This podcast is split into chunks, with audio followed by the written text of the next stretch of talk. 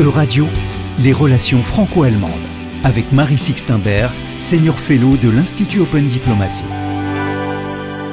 Bonjour Marie Sixtimbert. Bonjour Laurence. Le 19 septembre 2023, un groupe de travail franco-allemand a présenté un, un, rapport proposant des réformes institutionnelles de l'Union européenne. Alors avant d'aller plus loin, de quoi s'agit-il? Alors, c'est un groupe de travail franco-allemand composé de 12 chercheurs indépendants.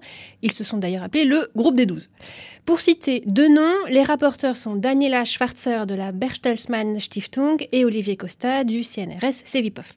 Ce groupe a été formé le 22 janvier 2023 euh, pour le 60e anniversaire du traité de l'Élysée à l'initiative de la secrétaire d'État aux Affaires européennes Laurence Boone et de son homologue, la ministre adjointe fédérale Anna Lurman. Une initiative franco-allemande à dimension européenne, c'est lors du Conseil des Affaires générales qui traite des questions d'élargissement et de structure institutionnelle que ce rapport a été présenté. Son titre en français, Naviguer en haute mer, réformer et élargir l'UE pour le XXIe siècle. Alors, vaste programme, pourquoi traiter maintenant ce double sujet de la réforme de l'Union européenne et de son élargissement? Parce que cette question de la manière dont l'UE peut préserver, voire accroître sa capacité d'action est au cœur de la construction européenne. Et plus encore alors que de nombreux élargissements pourraient avoir lieu dans les prochaines années. Huit pays sont candidats, les négociations avec l'Ukraine notamment pourraient être ouvertes en décembre 2023, sans compter ceux qui voudraient être candidats comme la Géorgie. C'est un vieux sujet, il trouve une actualité nouvelle pour des enjeux d'influence de l'Union européenne, de capacité de puissance politique et de projection pour les pays candidats, voire d'existence pour l'Ukraine. Cette actualité nouvelle de l'élargissement repose la question de la réforme de l'UE, un serpent de mer. Car on peut certainement faire mieux, plus vite. La dernière grande réforme en date, c'est le traité de Lisbonne en 2008. Si les processus de décision et de mise en œuvre sont déjà parfois complexes, au Conseil où intérêts nationaux et européens se trouvent mêlés, au Parlement où les accords sont parfois ténus, qu'en sera-t-il à 30 ou plus États membres dans quelques années? Je cite la ministre Anna Lurman L'Union européenne doit se préparer à s'élargir. Nous devrons mettre en œuvre les nécessaires réformes internes de l'UE au cours de la prochaine législature. L'UE doit améliorer sa capacité d'action, notamment en vue de l'adhésion de nouveaux membres.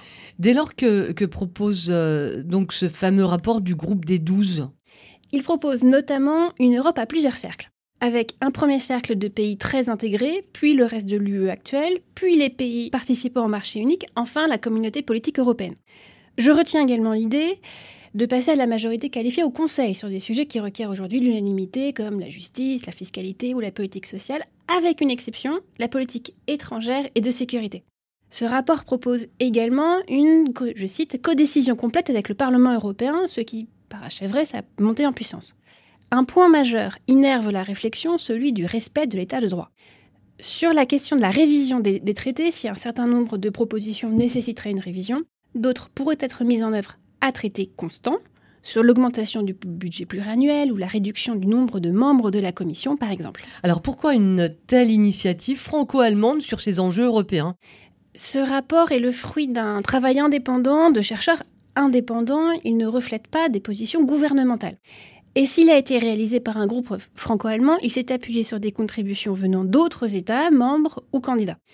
Si Paris et Berlin ont souhaité néanmoins ce travail, cela illustre sans doute combien le débat sur les réformes et l'élargissement est complexe, doit être nourri de réflexions de fond et soutenu politiquement. La coopération franco-allemande est sans doute de moins en moins suffisante à mesure que l'UE s'élargit, et de futurs élargissements ne feront que reposer cette question, ainsi que celle d'une translation potentielle vers l'Europe centrale et orientale du baril centre européen en termes de poids démographique ou économique. Cela veut-il dire aussi une translation du poids politique et de la capacité d'influence? Le moteur franco-allemand reste important, il reste de la responsabilité de chacun de le nourrir. Nous avons là finalement un exemple concret de coopération bilatérale ouverte sur l'UE, fondée sur la société civile et appuyée par le politique. Un exemple intéressant. Merci beaucoup Marie Sixtenberg, on vous retrouve la semaine prochaine. À la semaine prochaine Laurence.